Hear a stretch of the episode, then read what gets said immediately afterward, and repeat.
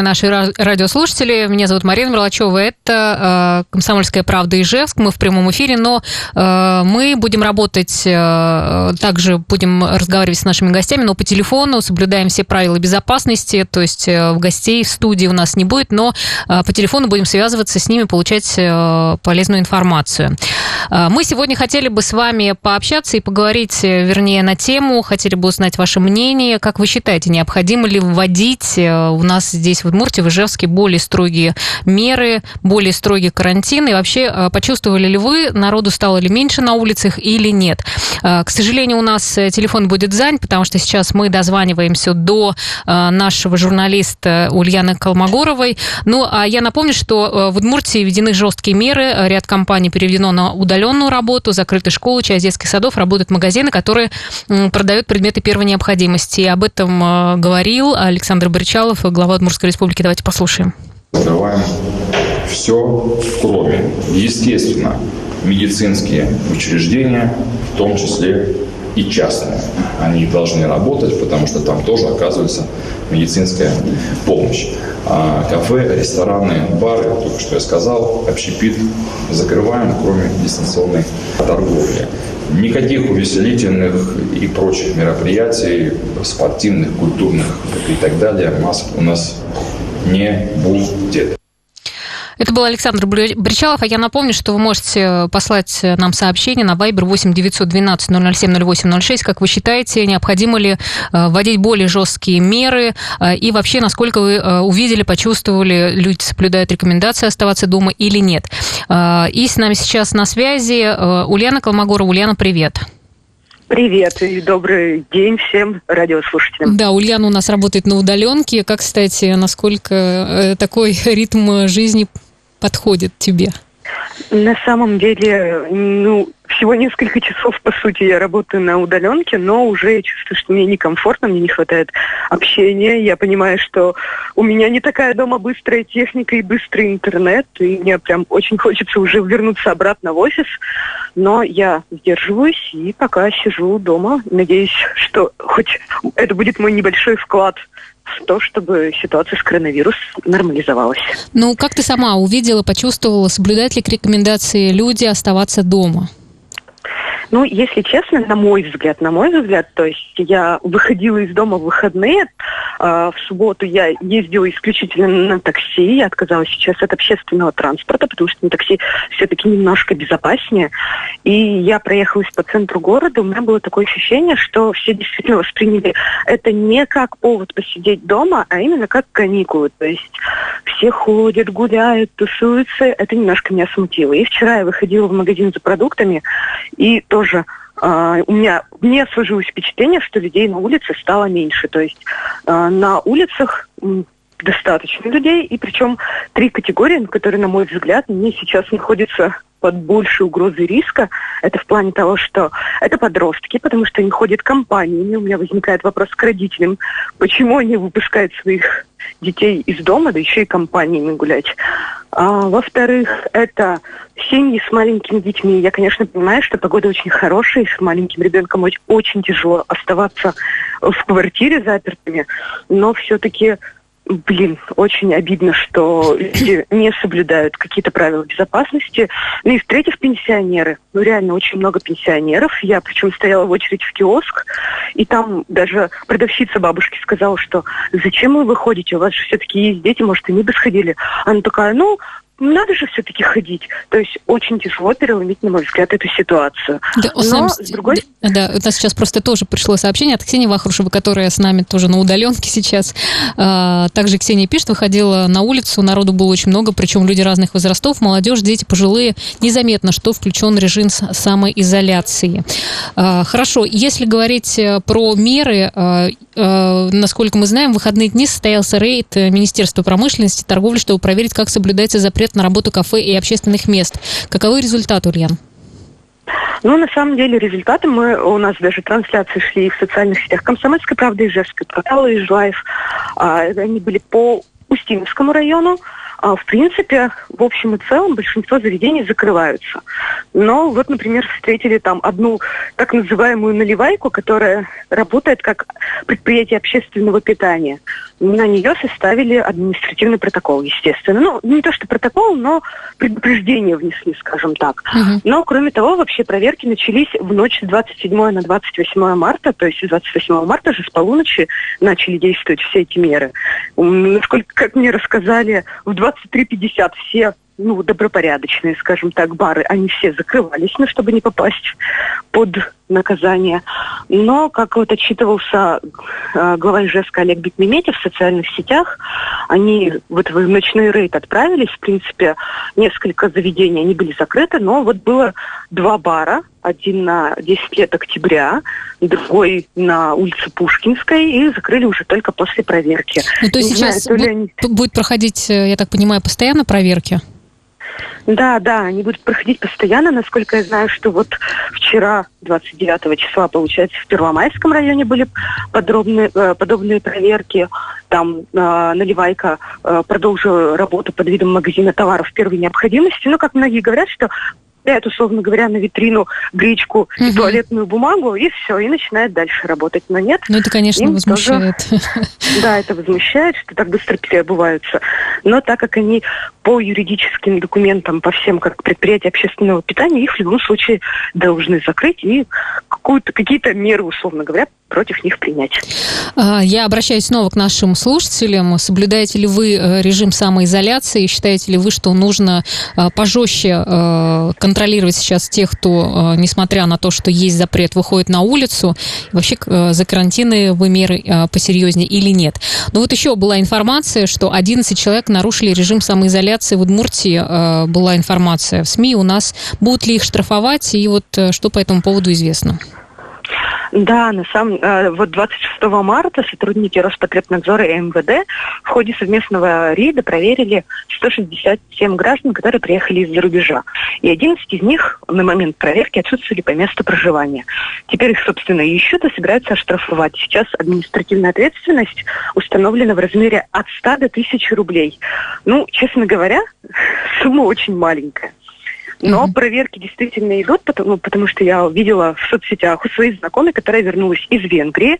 Она вчера писала, что к ней тоже нагрянули, собственно, правоохранительные органы, аж четыре человека, проверить, соблюдает она режим или нет. А у нее как раз вчера был последний день самоизоляции после приезда. Но сегодня вот, конечно, она уже никуда тоже не выйдет, потому что, в принципе, самоизоляция у нас начинается у всех сегодня. Mm-hmm. Вот. Но вот проблема в том, что, на мой взгляд, штрафы очень маленькие. Очень маленькие, люди как-то не очень, почему-то не боятся, да? Хотя, э, ну, видно же, что и уже понимают все, что это достаточно серьезная угроза. Почему так сложно это принять и понять, что мы все тут рискуем? Ну, мне кажется, это русский авось, небось меня э, пронесет. Ну, посмотрим на самом деле. А, как говорят, лучше учиться на выйдет. чужих ошибках, чем, э, в общем-то, наступать на, на, эти, э, на свои же грабли. Хорошо, да, еще также много слухов было по поводу того, что глава Сарапулы Александр Есен подхватил коронавирус. Э, вот правда это или нет, что сейчас официально говорят? Да, да, была такая история. На самом деле она власть по телеграм-каналам. И сам Александр Эссен, он опроверг эти слухи о том, что болен коронавирусом. Э, написал, что действительно заболел, но с опасной инфекцией это вот никак не связано. То есть он дважды э, прошел тест, оба раза отрицательные результаты. Поэтому сказал, что на, несмотря на болезнь, на текущую, работает удаленно, команда у него вся в строю, и поэтому все проблемы, все задачи в городе решаются в штатном режиме. Ну и так глава что... Удмуртии Александр Берчалов тоже сдал анализы на коронавирус. Да, он тоже сдал анализы. Хотя ведь потому, сдают ну, анализы только когда есть уже какие-то симптомы. Ну, так как он у первое лицо республики, скажем так, и очень много общается с людьми, очень много контактирует. Его, к нему, видимо, обратились, попросили, чтобы он сдал анализ. Он сдал, э, результаты тоже отрицательные, поэтому все нормально, все хорошо, но я думаю, что это на самом деле разумное решение, когда общественные политические деятели, которые максимально контактируют с людьми, они сдают, собственно, эти анализы, потому что, ну, действительно, мало ли что. Потому что он же не только может сам заболеть, но и может случайно заразить кого-то другого. Ясно. А ты сама носишь маску? Я сама, если честно, маску не ношу, потому что найти ее нигде не могу. Все маски, которые у нас дома есть, они пожертвованы моей маме, моей и моим племянникам, которые сейчас у нас живут.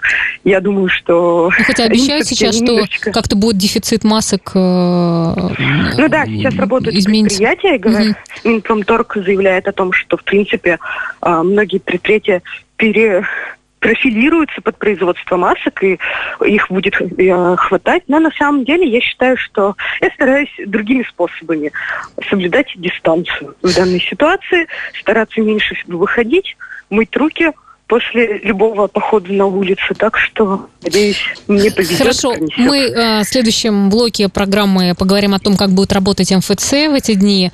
Э, ну и вообще немного информации по, по поводу того, как будет организована наша жизнь в изоляции. Поэтому, э, пожалуйста, э, еще раз э, напоминаю вам наш вайбер 8 912 007 0806. Вы можете сами написать. Я обязательно прочитаю в прямом эфире. Как вы считаете, нужно ли вводить более жесткие меры? Вообще, что э, видите, как люди реагируют, что нужно сделать для того, чтобы более сознательно начали воспринимать э, эту ситуацию. 8 912 007 0806. Мы вернемся буквально через несколько минут. Это радио «Комсомольская правда» и Ижевск. Меня зовут Марина Мерлачева. Мы в прямом эфире, э, но сейчас с гостями общаемся только по телефону, соблюдаем режим э, ограничений. И с нами на связи Ульяна Колмогорова. Ульяна, еще раз привет. Снова привет. Да, я напомню, что вы также сможете высказаться. А, напишите нам, пожалуйста, на Viber 8 912 007 08 06. Как вы считаете, а, насколько наши люди осознанно подошли к тому, что нужно оставаться дома? А, и не считаете ли вы, будет ли правильным ввести более жесткий карантин? Мы продолжаем. И как работать будет МФЦ? Потому что многие пенсионеры получают пенсию на почте. Как организована будет их работа? В этот э, период?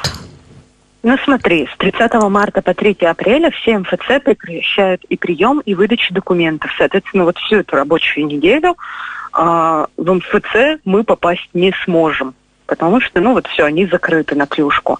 А, почта, она с 30 марта по 1 апреля отделение недоступны для посещения клиентами. Просто, то есть нельзя просто так взять и пойти на почту. Но при этом э, почтальоны, они продолжают работу в обычном режиме, поэтому, как я понимаю, пенсии они будут тоже в обычном режиме разносить. А вообще для получения услуг почты жителям рекомендуют воспользоваться онлайн-сервисами. Но насчет пенсии, к слову, у меня, например, мама сказала, что ей она уже получает пришли, пенсию да? на карту, да, ей уже пенсия пришла, получается, по-моему, в пятницу. Ну, то есть, видимо, решили заранее этот вопрос решить, чтобы люди уходили на нерабочую неделю, по крайней мере, с какими-то деньгами. Назови, пожалуйста, вот, еще, Ульян, да, кому разрешено работать? А, ну, смотри, вообще, в первую очередь, это, конечно, медики. То есть э, медики – это правоохранительные органы в любом случае. Это э, сотрудники продуктовых магазинов и аптек естественно. Это транспорт, ну, понятно, в каком-то у нас получается немножко ограниченном количестве, но в транспорте. Банки тоже, насколько я понимаю, продолжают работать. Ну и власти, органы власти всех уровней, от муниципального до государственного, они тоже продолжают работать. Ну и вот мы, сотрудники СМИ, с тобой тоже продолжаем работать, хоть там, например, я на удаленке, но все же работаем. Ну и там э, частные компании уже в частном порядке решают, кто будет работать, кто не будет работать, потому что, как мы понимаем, все равно есть некоторые риски для бизнеса. Угу. Вот если говорить про бизнес, э, так э, кратенько, какую поддержку все-таки будет оказывать правительство республики? Вот, да, глава Удмуртии Александр Бричалов, он уже сообщил у себя странице ВКонтакте о первом пакете мер для поддержки малого и среднего предпринимательства в 2020 году.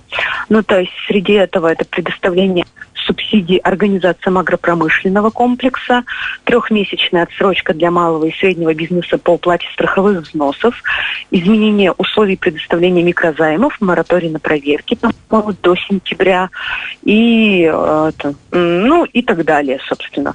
Кроме того, э, от уплаты налогов на имущество, освободят организации сферы физической культуры и спорта. Е, э, трехмесячная отсрочка по уплате аренды э, получат те, кто арендует э, государственное и муниципальное имущество, а также рассрочка на их уплату до конца 2021 года. И снижение процентной ставки Удмуртского фонда развития предпринимательства. На самом деле, а, меры поддержки, казалось бы, их достаточно много, но уже сейчас успели частично их раскритиковать, потому что под вот этот первый пакет подпадает очень мало предприятий. То есть не все арендуют государственное муниципальное имущество, не у всех есть займы в Удмуртском фонде развития предпринимательства. То есть, э, условно говоря, да, кто-то получит эти меры поддержки, но этих людей достаточно мало. А много при этом очень участников, у которых коммерческие кредиты, у которых какие-то тоже коммерческие займы никак связанные с государством. Поэтому сейчас пока все равно остается вопрос, а как быть этим людям. Но раз Бричалов сказал, что это все-таки первый пакет поддержки, надеемся, что в будущем как-то еще и другие да, у нас э, готовится эфир в четверг с Константином Сунцовым, э, заместителем главы администрации Ижевска по экономическому и инвестиционному развитию города, поэтому, э, если будет возможность, послушайте нас э, в прямом эфире. Так, ну и э, если говорить э, еще про э, про то, что, как ты считаешь, будут ли все-таки вводить, ужесточать ограничительный режим?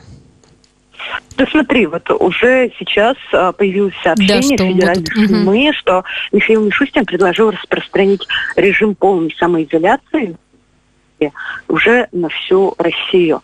Поэтому мне кажется, в принципе, ну как уже многие шутят. Помните, как мы раньше ориентировались, какая погода будет в Москве, такая же будет и у нас через несколько дней. Мне кажется, у нас сейчас также ориентируется и по части борьбы с коронавирусом. Не, я не исключаю, что на самом деле через неделю, возможно, действительно этот режим ужесточат, и я думаю, что мы еще должны ориентироваться на то, что, например, Мишустин заявил о том, что все кафе и рестораны должны быть закрыты, и, условно говоря, э, глава Удмуртской республики тут же отреагировал и ужесточили уже на уровне республики. Поэтому я не исключаю, что у нас получится точно так же. Правда, у нас, конечно, заболевших меньше, но, мне кажется, учитывая ответственность наших граждан, полная самоизоляция не помешает. Сейчас же еще ходят слухи, на самом деле, о том, что э, рассматривают возможность прекратить ЖД и авиасообщение между регионами. Конечно, пока это только слухи, но ну, ничего так же как нельзя исключать. ситуация развивается достаточно стремительно, я думаю, что, конечно, э, это хорошие меры, которые смогли бы ну, как-то принципе, остановить да. Э, развитие эпидемии. А какая сейчас статистика по больным коронавирусом у нас? Ну, смотри, вот по состоянию на 30 марта, это вот то, что озвучил а, министр здравоохранения Удмуртии Георгий Щербак с утра, это у нас остается 4 заболевших коронавирусом, то есть не выросло их количество. 1175 человек находятся под наблюдением. Всего проведено 2136 исследований. И на лечение респираторными заболеваниями 34 человека. Пять из них выписываются. Но респираторные заболевания, мы понимаем, что это ОРВИ, это не коронавирус. Поэтому не стоит беспокоиться и говорить, что ох, у нас там 34 человека. Всего 4 пока. Ну, будет ну понятно, ну, вот... да, будет понятно буквально через неделю или через две, как, сколько будет народу заболевших, потому да, что да, все, да. все э, говорят о том, что начиналось во многих странах очень спокойно, и люди не реагировали абсолютно, не обращали на это внимания, а потом столкнулись вот с такой серьезной угрозой. Поэтому, друзья, кто слушает нас, пожалуйста, обратите внимание, будьте осознанными, оставайтесь дома.